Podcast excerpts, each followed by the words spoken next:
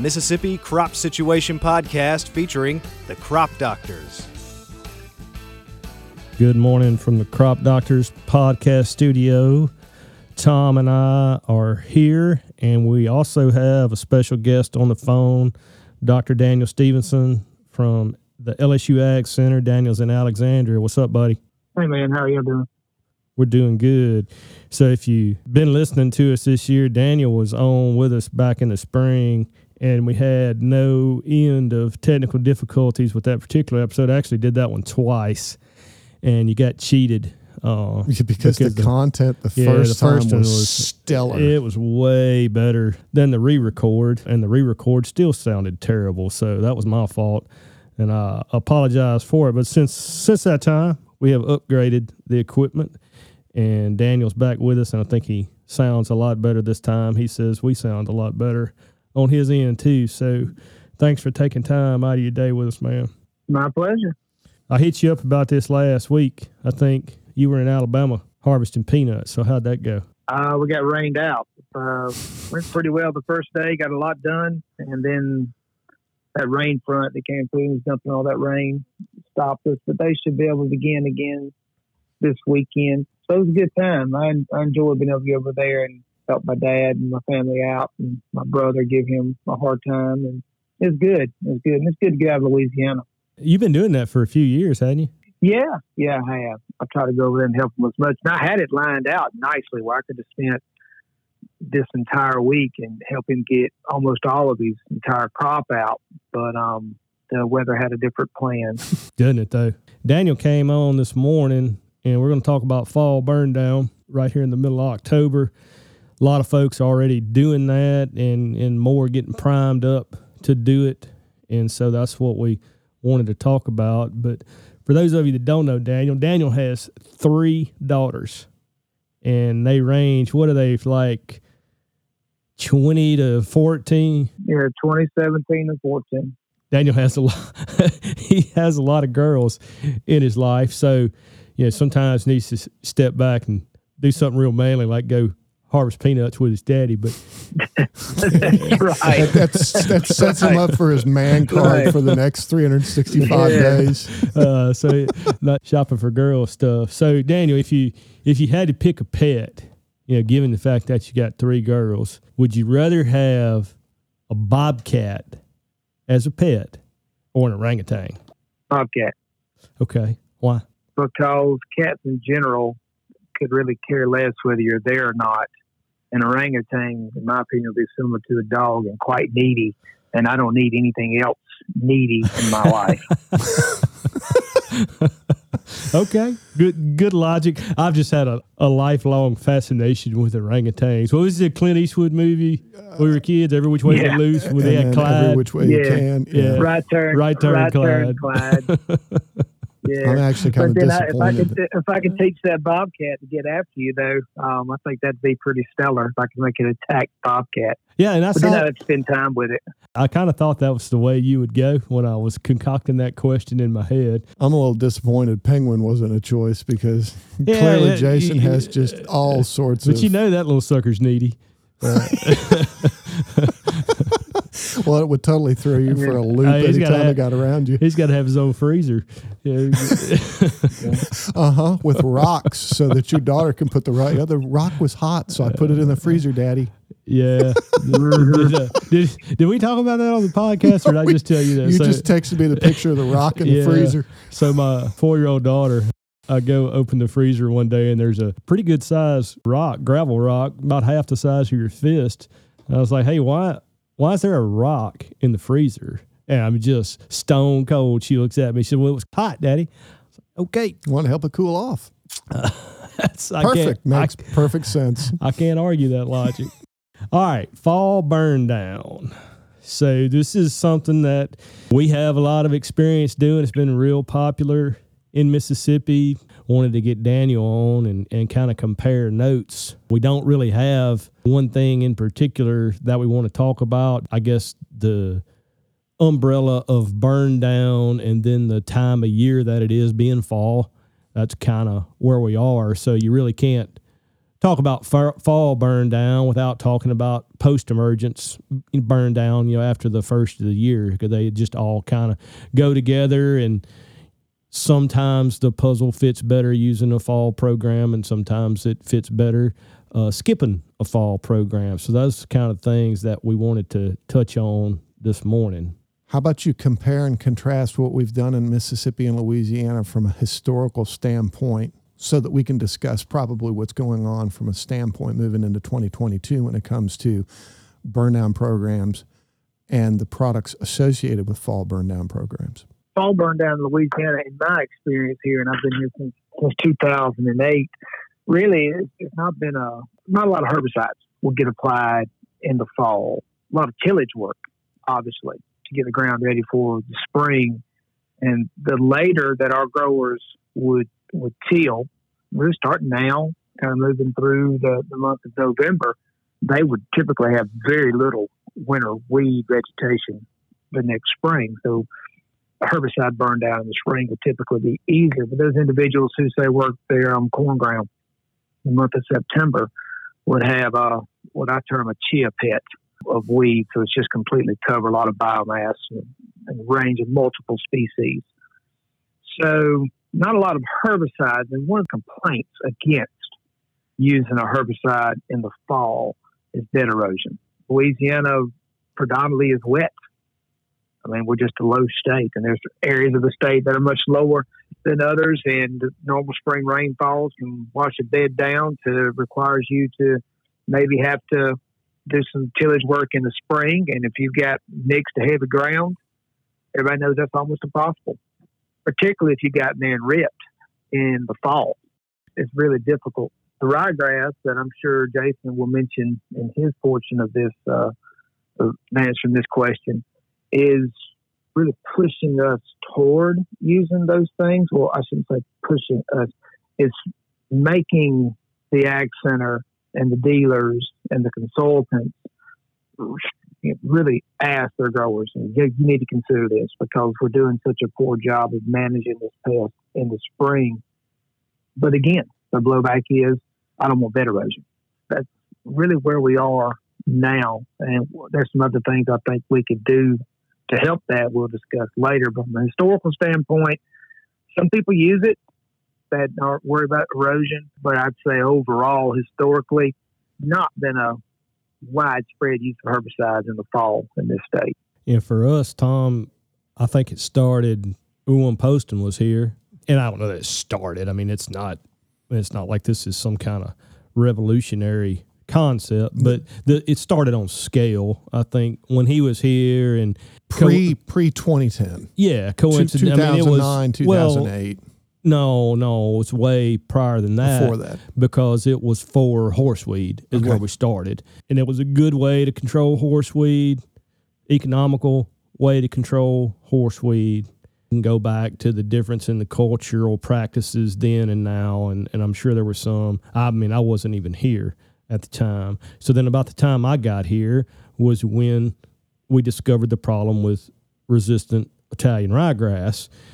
And those programs had been really successful with horseweed. Horseweed's a winter annual, ryegrass is a winter annual, and basically just translated those treatments over to targeting ryegrass. And then, of course, the products are different for the most part. So we spent a little while uh, identifying the correct products to use. And since then, it has been, well, it's not a standard treatment, but it's one that's on people's mind. And then whether they choose to do it or the environment allows them to do it, kind of goes from year to year. So, for example, fall of twenty twenty, I think we got a significant amount of burn down out in the fall because the weather was right and we got a lot of field work done in the fall. Therefore, we were able to treat quite a few acres for various different things, whether it's just general burn down, like Daniel was talking about, the chia pet that you get up in the wintertime to combat that, or to go after something specific like ryegrass. But then you go back to the fall of nineteen, fall of eighteen, if any went out, I probably don't know about it because the fall, the weather was so bad and uncooperative. We didn't get a lot of fall work done, except on maybe some really early stuff. So it just depends. We, we like to do it. It depends on the year. And then absolutely echo what Daniel said. The soil texture plays a lot into it. And so we have a lot, and I don't have any idea what the percentages are in the delta part of Mississippi, the percentage of mixed textured soils to heavy textured soils that lend itself to that program. And then for sure on the, the lighter textured soils, you know, your traditional cotton soil, not as good a choice there just because you're going to get some erosion, and there's nothing you can spray in the fall to leave something. So, for example, Valor has been a really, really popular fall treatment over the whole time that we've been doing this. Well, Valor will control ryegrass for a little while. It'll control bluegrass for a little while. We think of it as a broadleaf herbicide, right? Well, it's going to control that other stuff, too, for a while. That may be the first species that breaks through and starts to emerge, whereas we might control a henbit or a shepherd's purse or some of those other winter, winter annuals longer, and then flip that. We think about Dual as a grass herbicide in this time frame, mainly because it's one of the go-to active ingredients for ryegrass control in the fall. But Dual will also control henbit for quite a while. So there's nothing you can spray on a sandy bed and leave something to hold the world together after that treatment. They're all going to control a lot of different species for a little while. And so it's just a matter of how, how long that little while is. I had a student who uh, looked at fall residuals, mainly for control of, of henbit. You know, and she sprayed them multiple times during the year. And we were shocked to see the, the length of residual from just essence oil from a Dual Magnum. I think it was a pint and a third we used. She'd have henbit control and other broadleaf control out into February. Yep. From a November first application timing. So it's amazing how much longer residual these herbicides that we deal with, whether it be Valor, whether it be Dual, whether it be Lead Off, whether it be Gold, some standards that people use in the fall, how much longer they last. And it all comes down to cooler soils, less microbial, microbial degradation, and I'm not, Jason, you took soil chemistry, so from a chemical degradation standpoint, things will last much longer. So Valor in summer may last about three weeks. Valor in the fall may last seven weeks, eight weeks. Or longer given the weather conditions through the fall. Absolutely. And it's so variable from year to year. It all hinges mm-hmm. on the weather you get in December and January and February. And that's why when you have a conversation with somebody and maybe they're maybe they're pushing a rotation interval a little bit, it's always better to be safe than sorry, because you're having that conversation in October or maybe even in November, and this is the treatment they want to use, but then they don't know what they're going to plant. So then you got to err on the side of caution, because there is no way to predict what the weather's going to do throughout the wintertime. I mean, I have rated plots where we got, and I'm not even going to give you a number because it's kind of ridiculous, really, really good ryegrass control from a November treatment on the first of April. And it's just absurd, the numbers that we got. But you take those same treatments in a different year, and they may be completely broke by the first of February. It just all depends on the weather. It's complexity of environment. It's not just, it's temperature, rainfall, and everything else that yeah. factors into that, and then duration of temperature and probably overall accumulated rainfall over that period of time. It's a bit complex. Yeah, it's much more complex than it is in the summertime, because we know May and June in the Mid-South, it's going to be hot. It's probably going to rain some, and but it's definitely going to be hot. So that the moisture factor is really the variable that you're dealing with there, whereas through the wintertime, there's more variables in play. Well, and sitting in October, the fear always ends up becoming, the closer you get to the end of October, is when it's going to start to rain and will it stop? because yeah. we've had plenty of years where we have gotten to the end of October and it started to rain and it didn't stop until February for the most part. So the amount of field work that you could get done in that period of time was nil. Right. And when we start talking about timings, uh, and I don't know if this is where we were going with this conversation or not, but when we start talking about timings, that what you just described, Tom, absolutely factored into the timings that we have. So regardless of what the target is or what the treatment is, we know you can go too early. If you put something out the first of September in the Mississippi Delta or Louisiana Delta or Central Louisiana, it's still summertime. And, and you may still have several weeks of summertime. It's supposed to be close to ninety degrees today. And so you can go too early and that herbicide is going to dissipate and then you're going to get weeds emerge after that application. If you err on the later side, then you got more herbicide in that germination zone when those weeds start coming up. But the tight line that you're walking is, can you get it out? Because what you said, Tom, it may start raining and not stop. So in a perfect world, about the first of December would be the perfect time to do it. Well, that's not practical. I mean, there's a laundry list of reasons why that's not practical. And so that's not even a talking point. Now, we have some that goes out that late depending on the year, but it's definitely not, you know, it's the exception rather than the rule. So our suggestion has always been check the forecast on the fifteenth of October, and nothing magic about the fifteenth, just the middle of the month. And if you got a clear forecast, wait, because the later you go, the better you can, the better off you're going to be just thinking about weed control.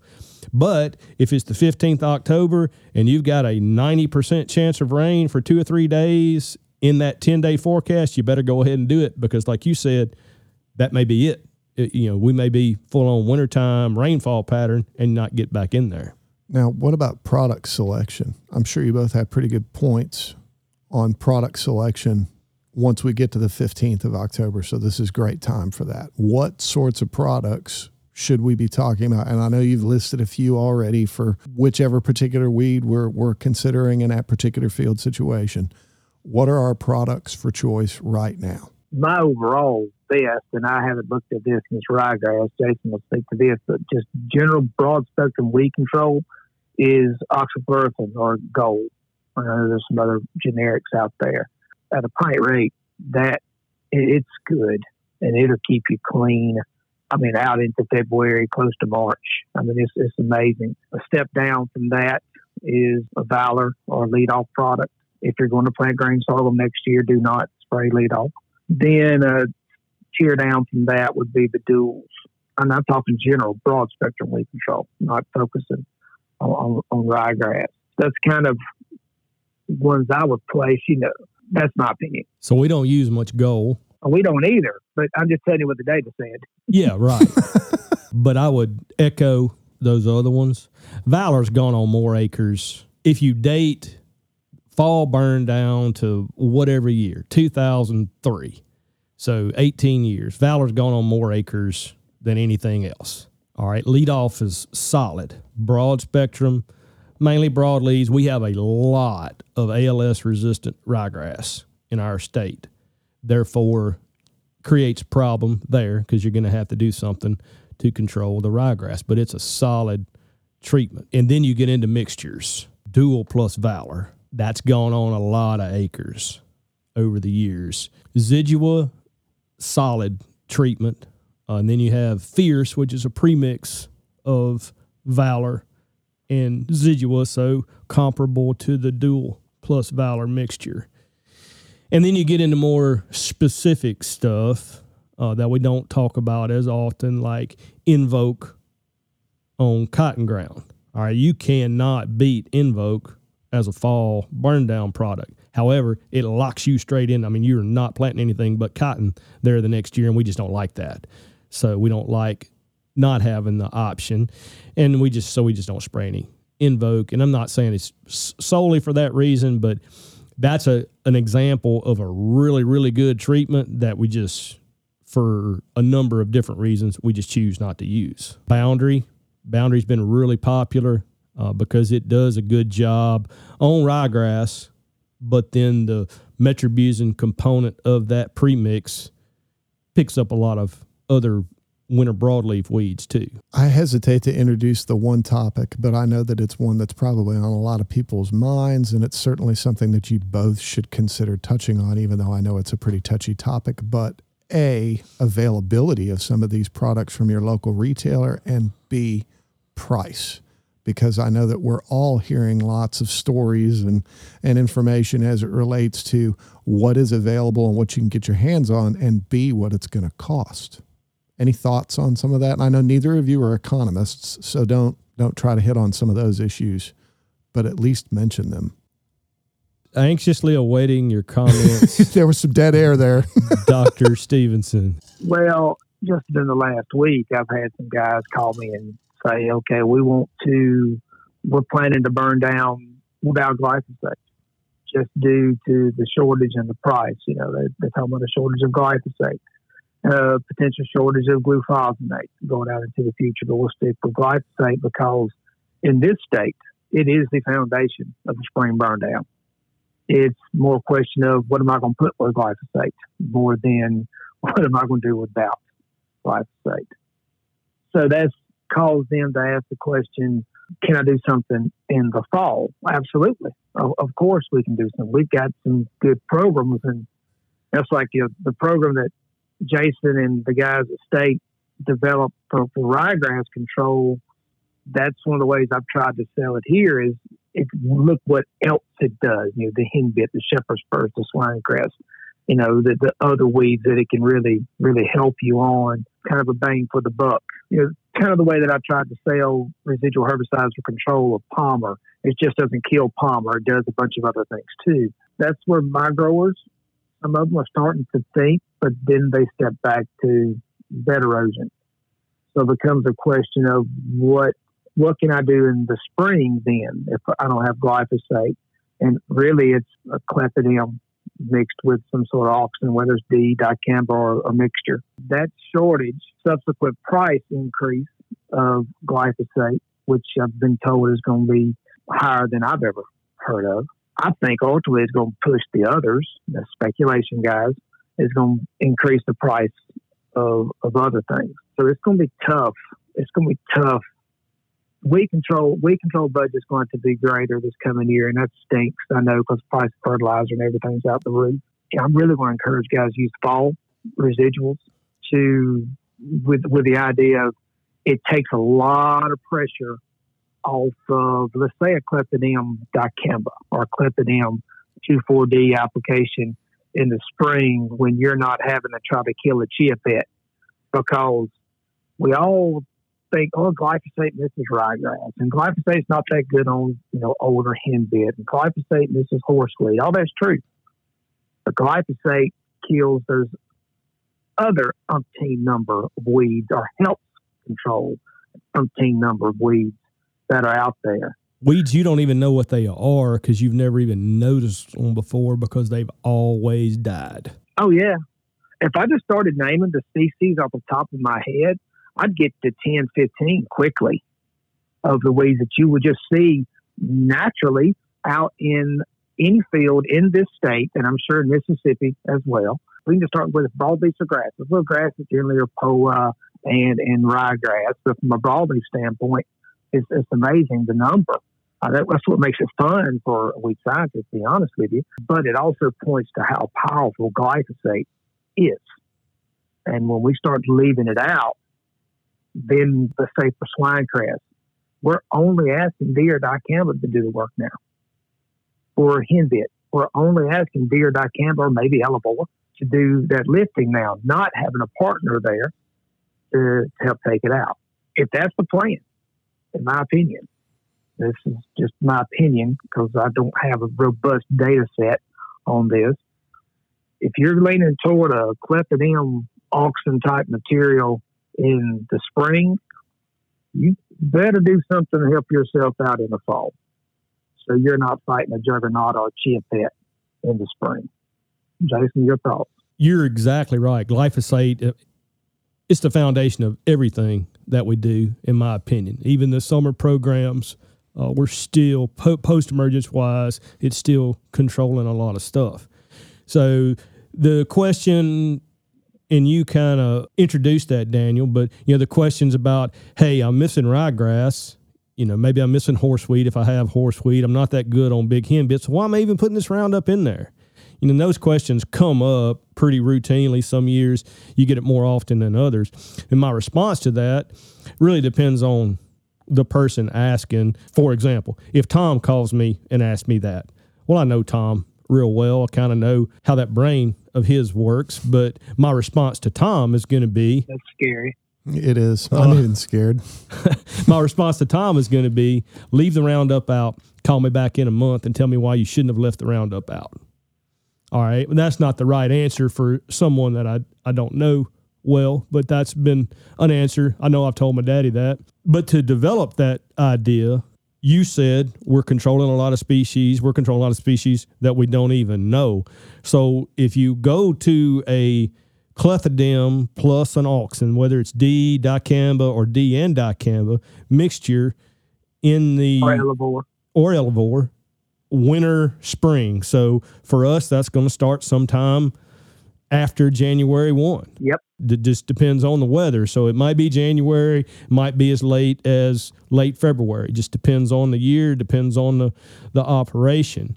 If everything's good, if it's sixty-five degrees, soil profile's aerated a little bit, sun's out, say you're doing it with a ground rig, ten gallons of water, it's probably going to do everything that you want it to do. However, you take a different situation. So say it's January the twentieth. It's forty-five degrees. It's wet. It's cloudy. The treatment has to go out of an airplane at a different water volume. Chances are you're going to be some degree of disappointed in that treatment because you're going to miss some stuff. And you might miss the trash weeds that you don't think that much about because the glyphosate had always controlled them. Or you might get into something a little more insidious like antagonism between the auxin and the clethodim treatment. So my recommendation there is to max out the rates. Make sure, at least on the clethodim side, that you're going with a, a high rate of that product. Because we always see, I say always, most often see the antagonism going towards redu- reduction in grass control rather than a reduction in the broadleaf control. And then to piggyback on what Daniel said, I think that gives us a little bit more incentive to do something in the fall.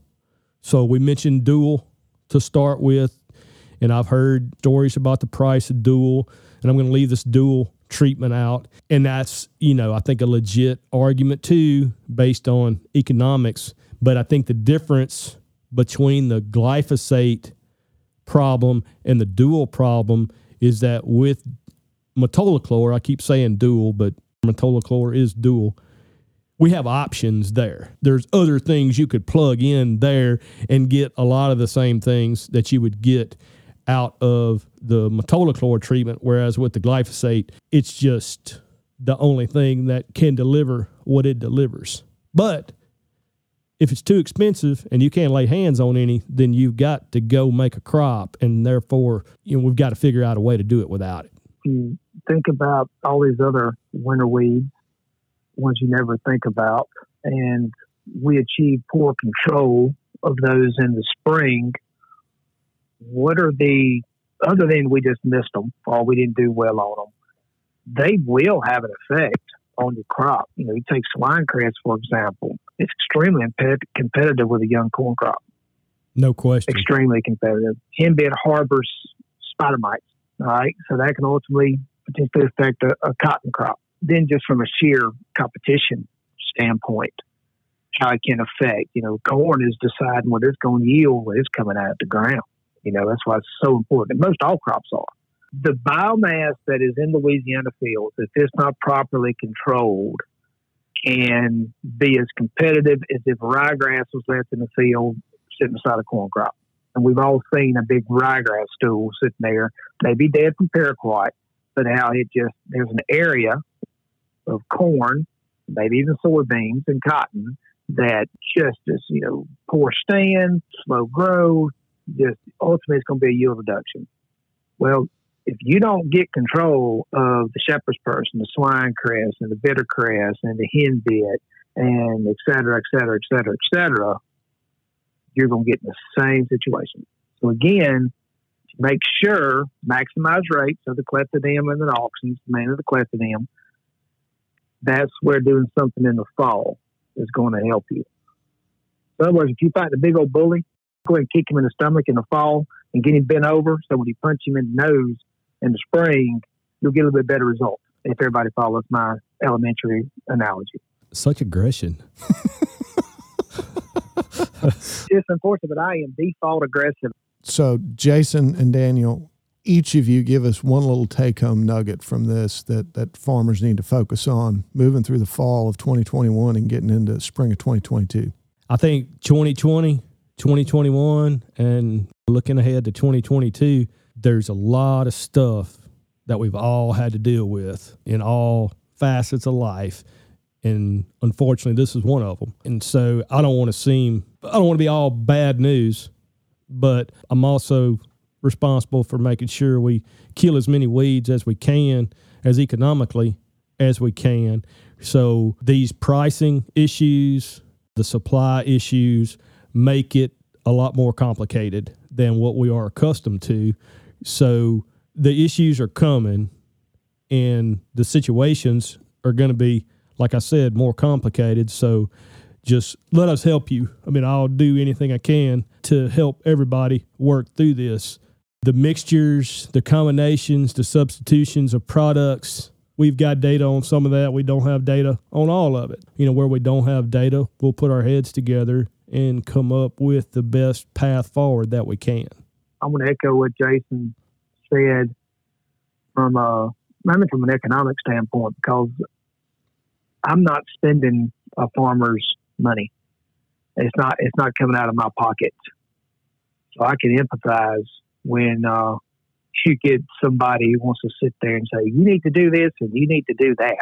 I'm not saying you must.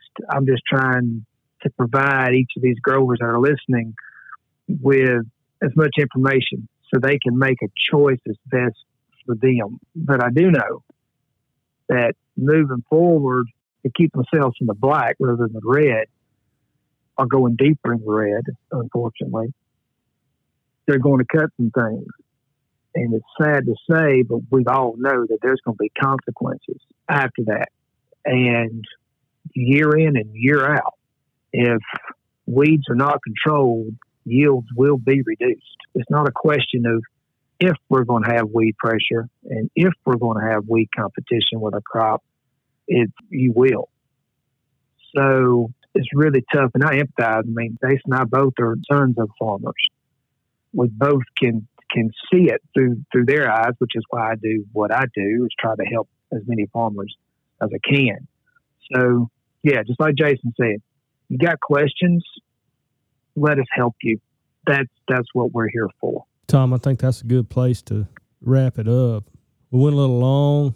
We wanted to make sure we touched on, and we've been planning on talking about fall burn down since way back in the summer, and we've just been waiting until the timing was right, you know, when those applications are go- we're going to start going out. And then in the meantime, we've had some of these other issues that have taken on a, a kind of a different light, more clarity. So we apologize for that getting a little long. Yeah, but to our regular listeners, we really appreciate the the thoughtful comments and those of you that continue to contact us and say thanks. And, and we definitely are extremely thankful to have Daniel on this morning and listening to Jason and him talk about these pretty, really important topics moving into next crop season are, are, I think, pretty beneficial and very timely at this point in time. So thank you all both. Thanks for the opportunity.